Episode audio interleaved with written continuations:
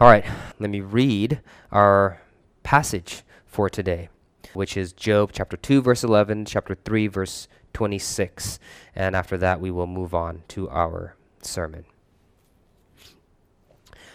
This is God's word. Now, when Job's three friends heard of all this evil that had come upon him, they came each from his own place Eliphaz the Temanite, Bildad the Shuhite, and Zophar the Naamathite. They made an appointment together to come to show him sympathy and comfort him. And when they saw him from a distance, they did not recognize him. And they raised their voices and wept. And they tore their robes and sprinkled dust on their heads toward heaven. And they sat with him on the ground seven days and seven nights. And no one spoke a word to him, for they saw that his suffering was very great. After this, Job opened his mouth and cursed the day of his birth. And Job said, Let the day perish on which I was born, and the night that said a man is conceived. Let that day be darkness. May God above not seek it, nor light shine upon it. Let gloom and deep darkness claim it. Let clouds dwell upon it. Let the blackness of the day terrify it. That night let thick darkness seize it. Let it not rejoice among the days of the year. Let it not come into the number of the months. Behold, let that night be barren. Let no joyful cry enter it. Let those curse it who curse the day, who are ready to rouse up Leviathan. Let the stars of its dawn be dark. Let it hope for light, but have none, nor see the eyelids of the morning, because it did not shut the doors of my mother's womb, nor hide trouble from my eyes. Why did I not die at birth? Come out from the womb and expire. Why did the knees receive me? Or why the breast that I should nurse? For then I would have lain down and been quiet. I would have slept. Then I would have been at rest, with kings and counselors of the earth, who rebuilt ruins for themselves, or with princes who had gold, who filled their houses with silver. Or why was I not as a hidden stillborn child, as infants who never see the light? There the wicked cease from troubling, and the weary are at rest. There the prisoners are at ease together. They are not the voice of the, they hear not the voice of the taskmaster. The small and the great are there, and the slave is free from his master. Wise light given to him who is in misery, and life to the bitter in the soul. Who long for death, but it comes not, and dig for it more than hidden treasures? Who rejoice exceedingly and are glad when they find the grave? Why is light given to a man whose way is hidden, whom God has hedged in? For my sighing comes instead of my bread, and my groanings are poured out like water.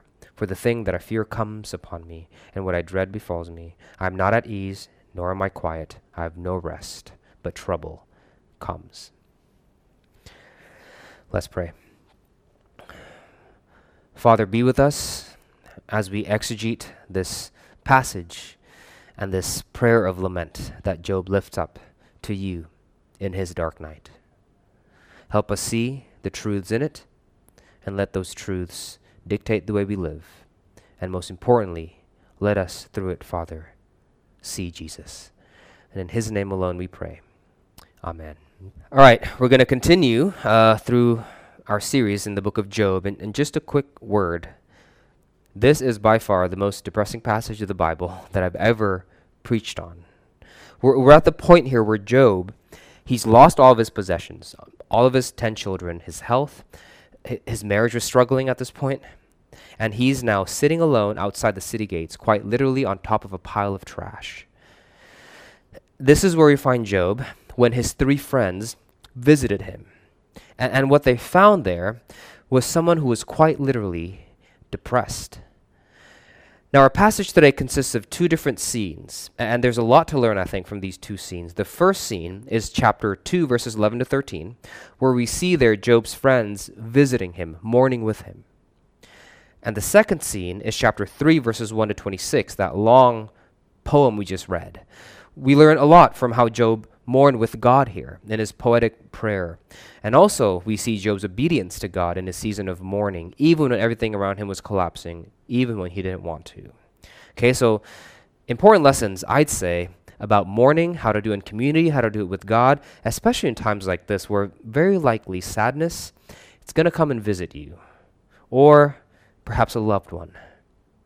And the way the church handles those moments is a huge testimony to who God is. First Corinthians says, in how you eat, drink, or in whatever you do, do it to the glory of God. Well, how about in the way you mourn?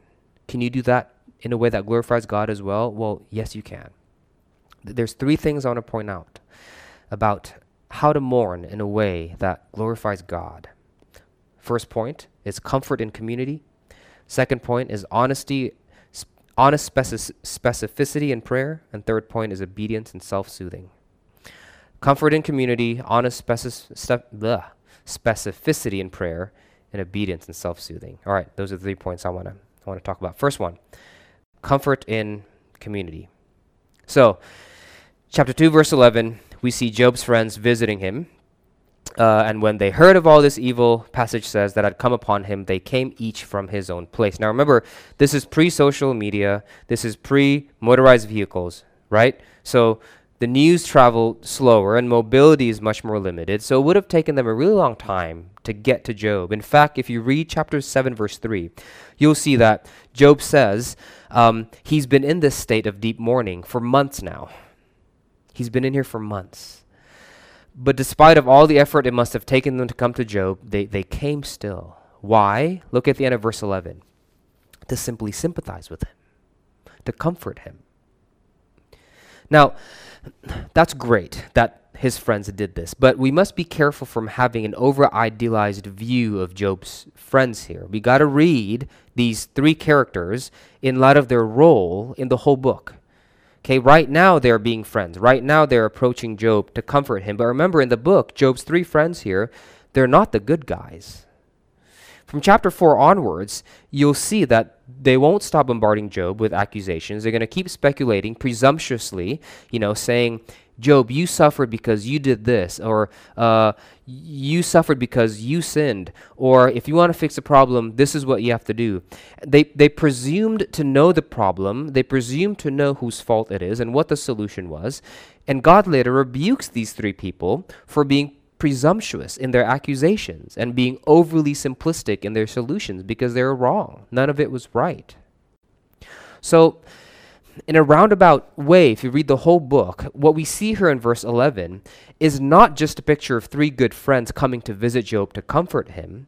We're supposed to look at this visitation from the perspective of the whole book. So, verse 11 is not primarily meant to approve Job's friends, but it's actually meant to foreshadow the future trouble that they will bring upon Job. Their visit is meant to foreshadow their role, not just as current friends, but also as future foe.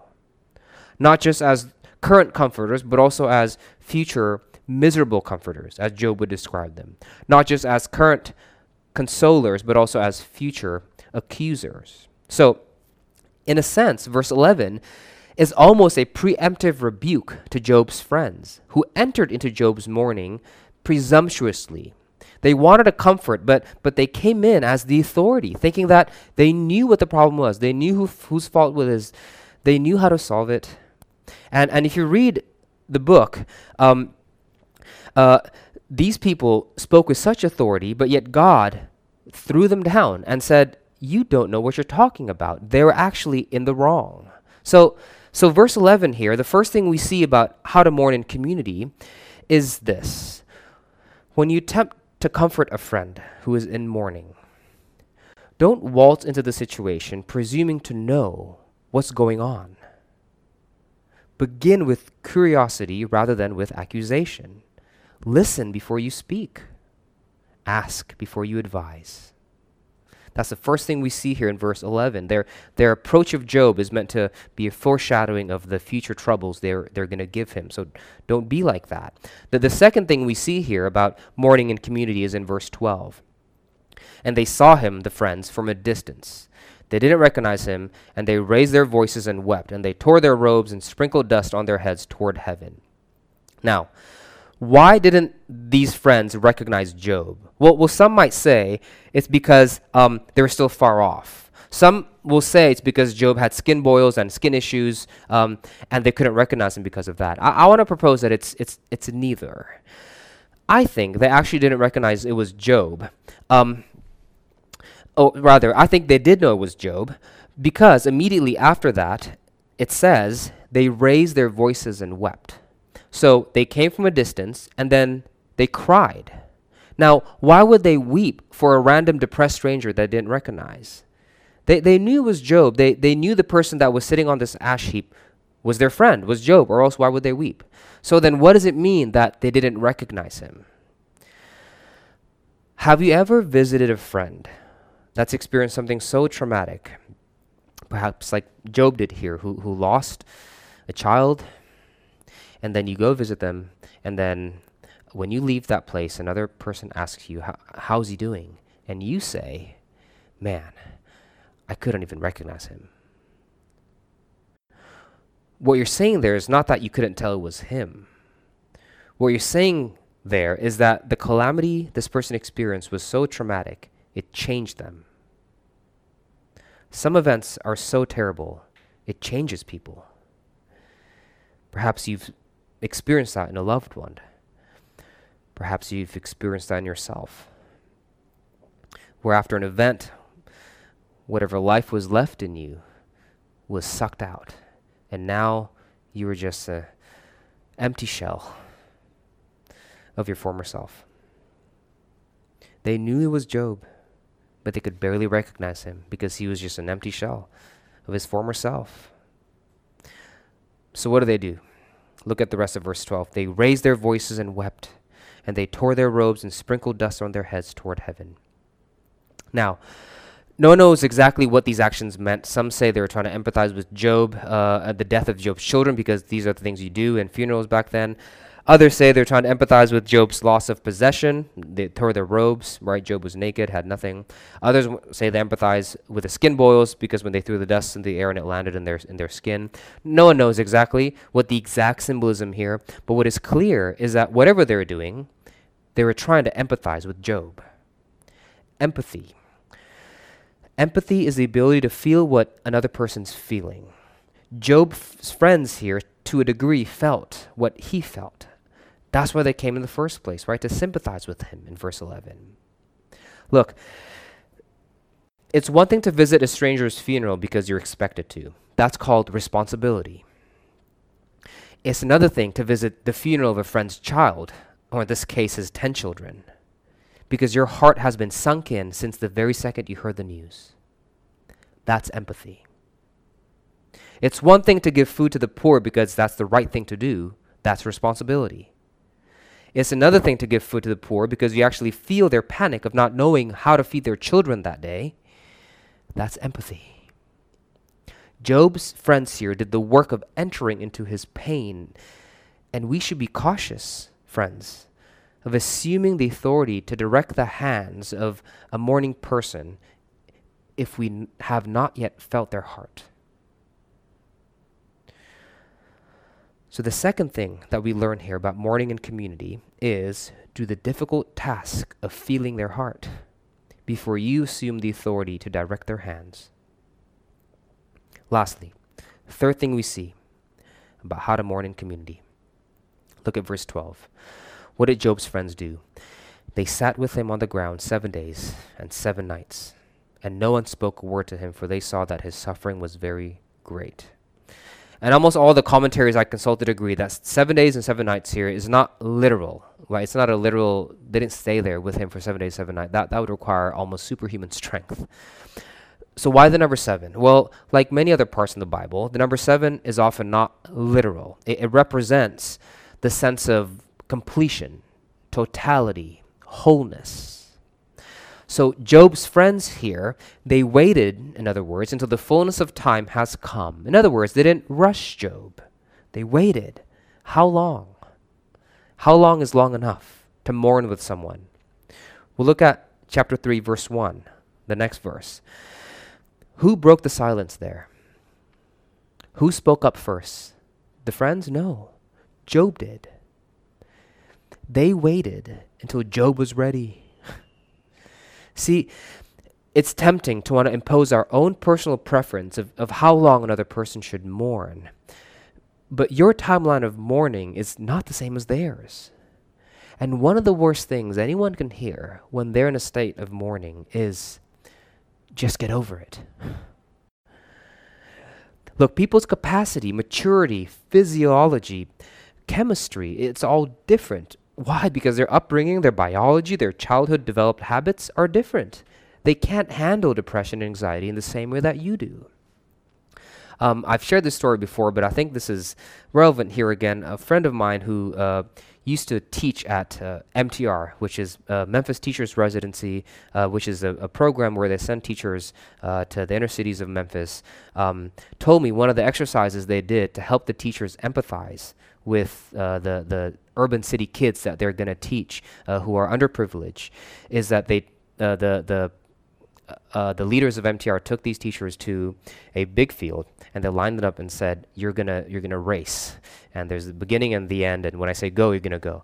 So they lined them up in one line, and then before they uh, said go, uh, they they uh, the the leader pointed at one of the people and one of the new teachers and said, "You, you um, grew up with no father." And your mom worked two jobs, so you really had no caregiver.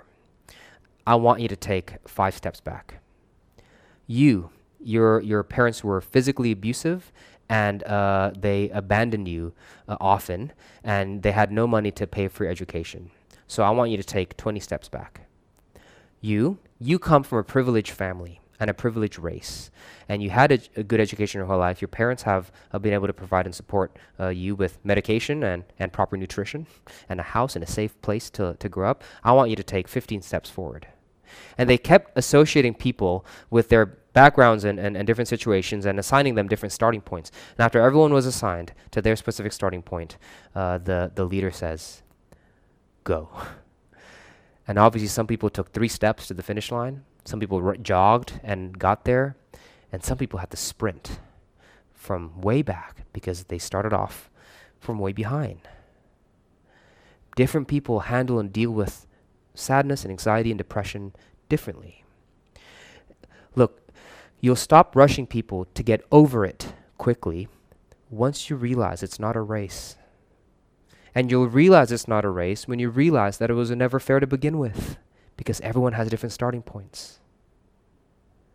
Now, this isn't an excuse for people to be lazy in dealing with their issues. You know, you can't say, oh, I had a hard upbringing, so tough. No, it doesn't. But it is an encouragement for us to be more patient as we help them through it. Job's friends waited until Job was ready. Here's what I want to propose. Rather than making it your goal to get someone out of depression, make it your goal to anchor them in the Lord in their depression. Having that perspective, I think it'll help prevent you from needing to rush them but just because, you know, they're still in the mud, it doesn't mean they can't continue to mature in the Lord. In it, they can. Okay, so let's summarize. How do we mourn well in community? One, begin with curiosity, not accusation.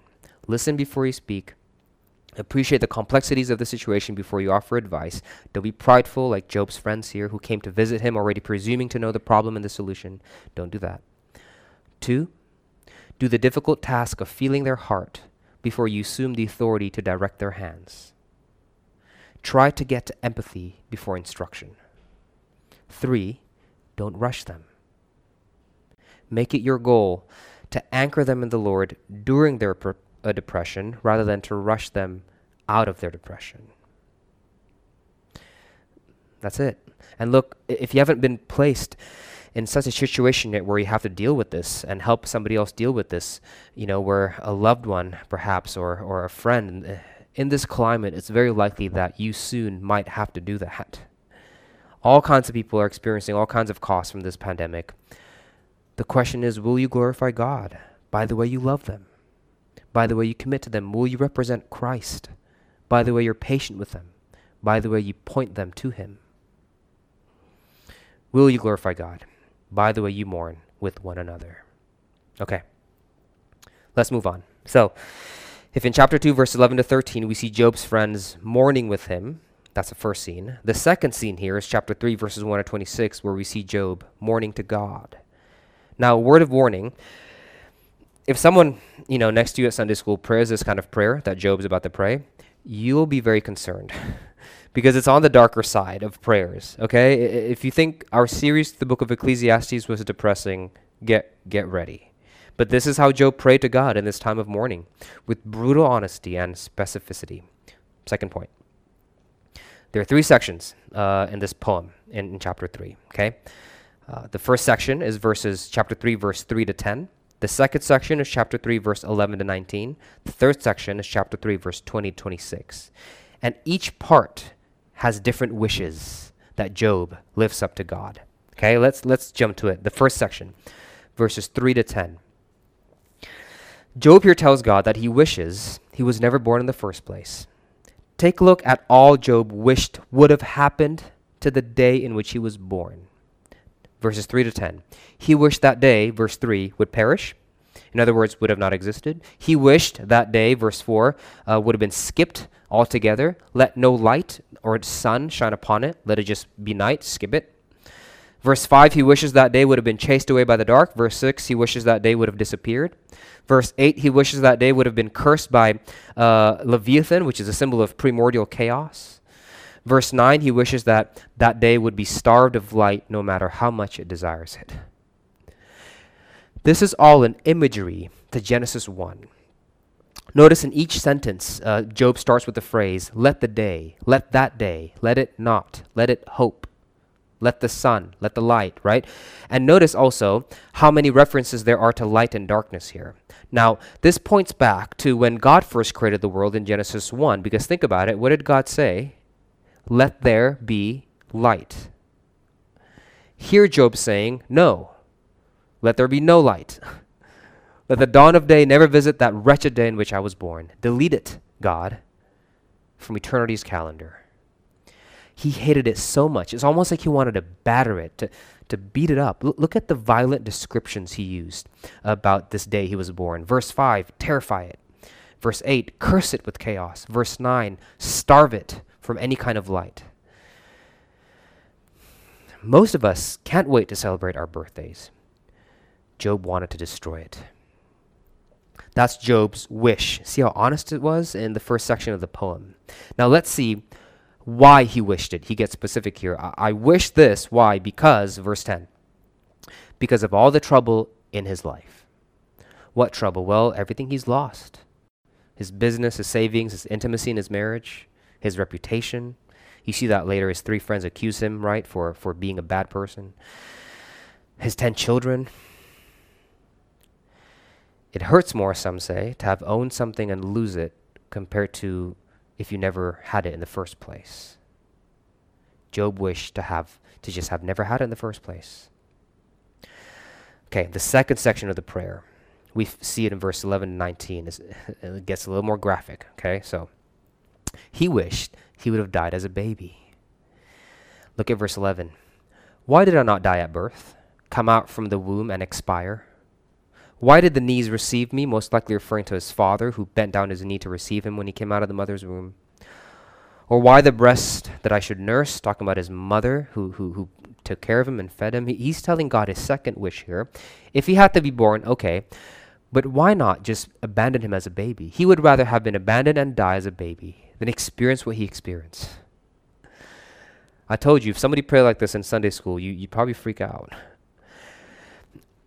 And as, as the first wish, Job again in the second wish got specific as to the reason why he would rather have died earlier than experience all this. Look at verse 18 to 19. This is the reason why. The prisoners are at ease together. They hear not the voice of the taskmaster. The small and the great are there, and the slave is free from his master. There's a few people Job described here prisoners and taskmasters, small and great, slave and free. The point here is this in death, by the way, death is, is non existence, okay? Right now, we're not talking about concepts of, of, of hell or heaven. Right now, Job's talking about non existence. In death, Job says, it won't matter. It won't matter what earthly status you have prisoners and taskmasters, small and great, slave or free, it doesn't matter. See, on earth, generally speaking, if you're at the bottom of the social ladder, life is usually harder. There's more trouble to it. But in death, it doesn't matter whether you're on the top of the social ladder or whether you're on the bottom of the financial totem pole. Whether you're a taskmaster, great, free, or whether you're a prisoner, small, or a slave, we're all equally at rest. And you have to remember here that Job just got dragged down from the top of the social and financial ladder to the very bottom in a split second. This is a huge part of his suffering. Not only the depth of the barrel he was in, but from how high he came crashing down. the loss, the social fatigue, the anxiety, the shock, the trouble. And Job is just begging God here in, in both sections of this poem. What's he begging God for? What's his wish, really? What's at the heart of it? Non existence? No. He wishes for rest. That's what he really wants. He's tired. Isn't that what we all want?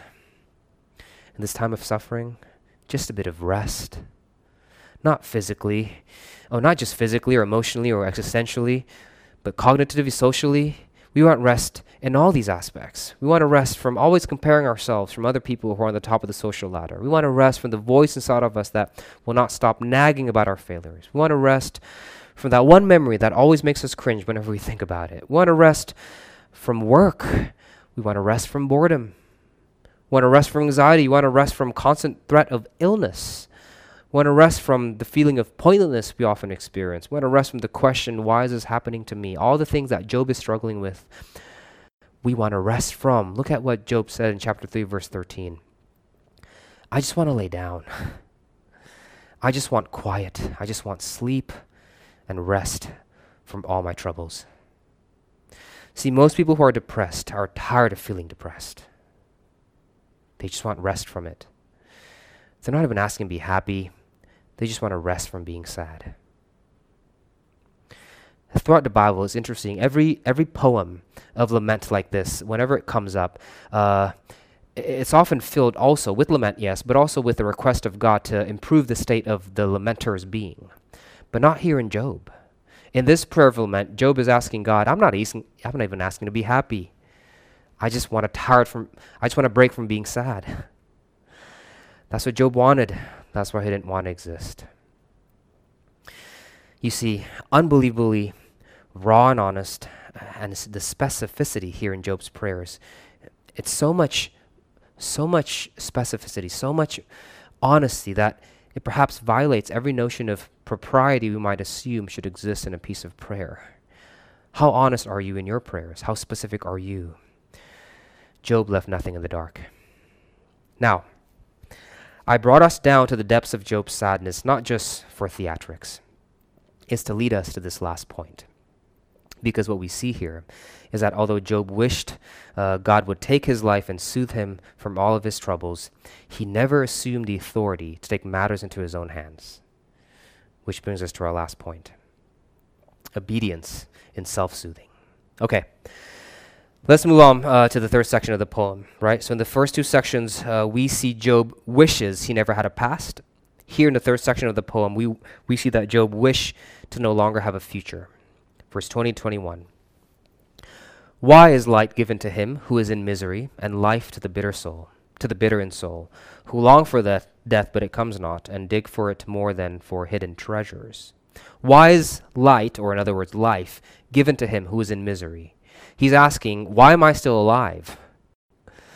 His pain was so deep, he'd rather die now than having to endure this sadness and this trouble any longer. But, but, but here's a point far from condoning any notion of suicide here, this passage actually highlights Job's tenacity in remaining alive, even though death could soothe him and give him rest. Where do we see that? Read verse 21 again carefully. I long for death, Job says, but it comes not. In other words, Job never assumes to have the authority to visit death himself. He's still waiting for death to come to him. Why? Because who does Job say decides when death happens? Verse 23. Why is light or life given to a man whose way is hidden, whom God has hedged in? God has that authority. God decides. See, there were certain choices Job could have made that would soothe him from his pain. And oh, how he wished it. But yet he never assumed the authority to do it. Why? Because even in his suffering, even in his deep desire to soothe himself from it, he still acknowledges God's authority. Was it easy for him to stay alive? No, absolutely not.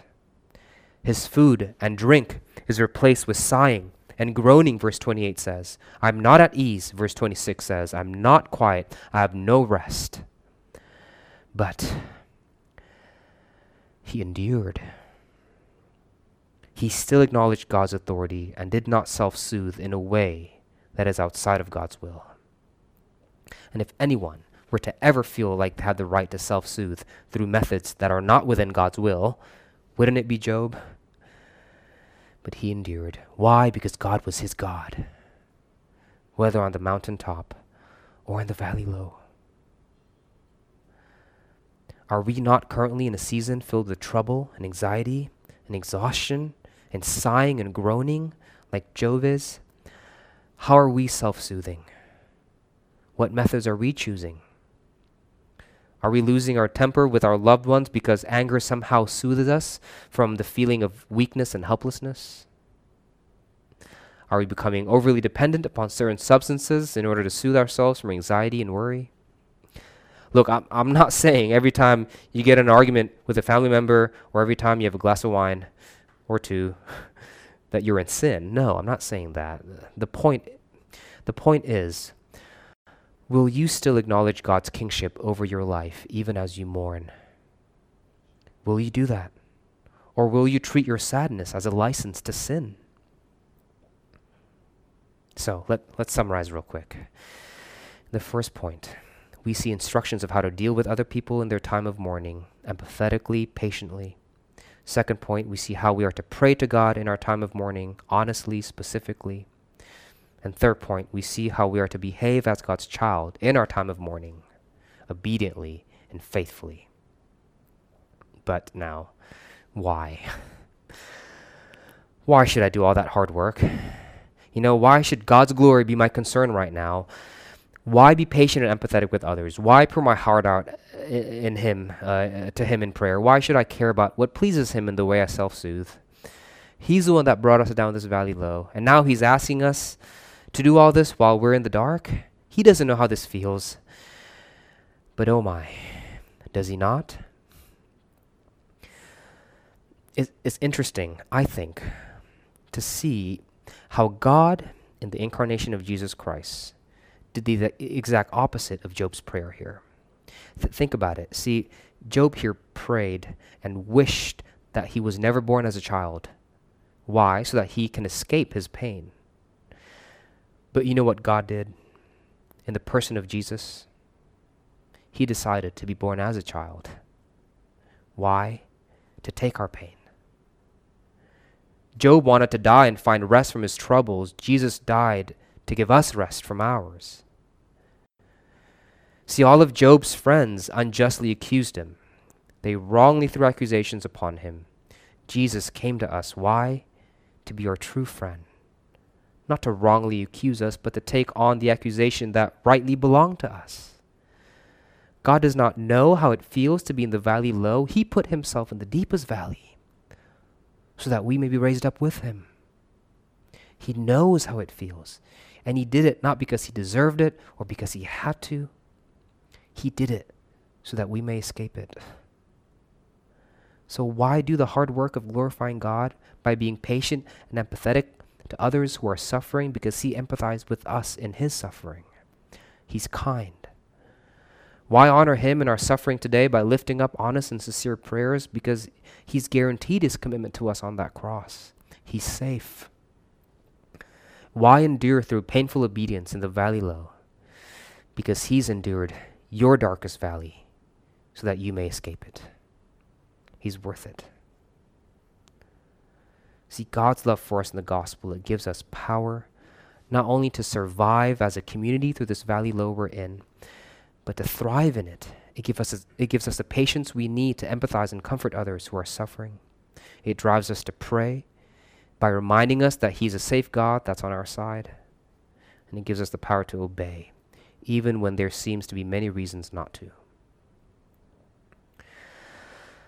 Church, in this season more than ever, I pray you would display Christ, glorify God in season and out of season, during harvest and drought, on the mountain highs and the valley lows. Comfort others who are mourning. Remain obedient to Him even as you mourn. and exhibit the power of the cross through that. The world needs it now more than ever. As Tozer once said, a frightened world needs a fearless church. Will you be that? By the way you care for others, by the way you pray, and by the way you obey, even in this time of suffering. I hope you will. Your loved ones are worth it, and your Savior is worth it. Let's pray. Father, we come to you and we beg you for mercy as we learn and try to glorify you in this time of mourning. I pray that you would forgive us as we often uh, do not mourn with others well, as we often do not come to you in prayer as we mourn, and as we often choose to self soothe in ways that are not within your will. Help us still acknowledge you and glorify you as God, as King, as Lord, even in this valley low. Help us love others well. Help us come to you and help us obey you, even when it's hard to do so, even when it's costly, because you are worth it. And we pray that through this your people may glorify you and that we could be a light in this dark world currently who's in desperate need for hope. Let us display our Savior in the way we mourn and that your gospel may be preached and go forth to those who desperately need it. In Jesus' name we pray. Amen.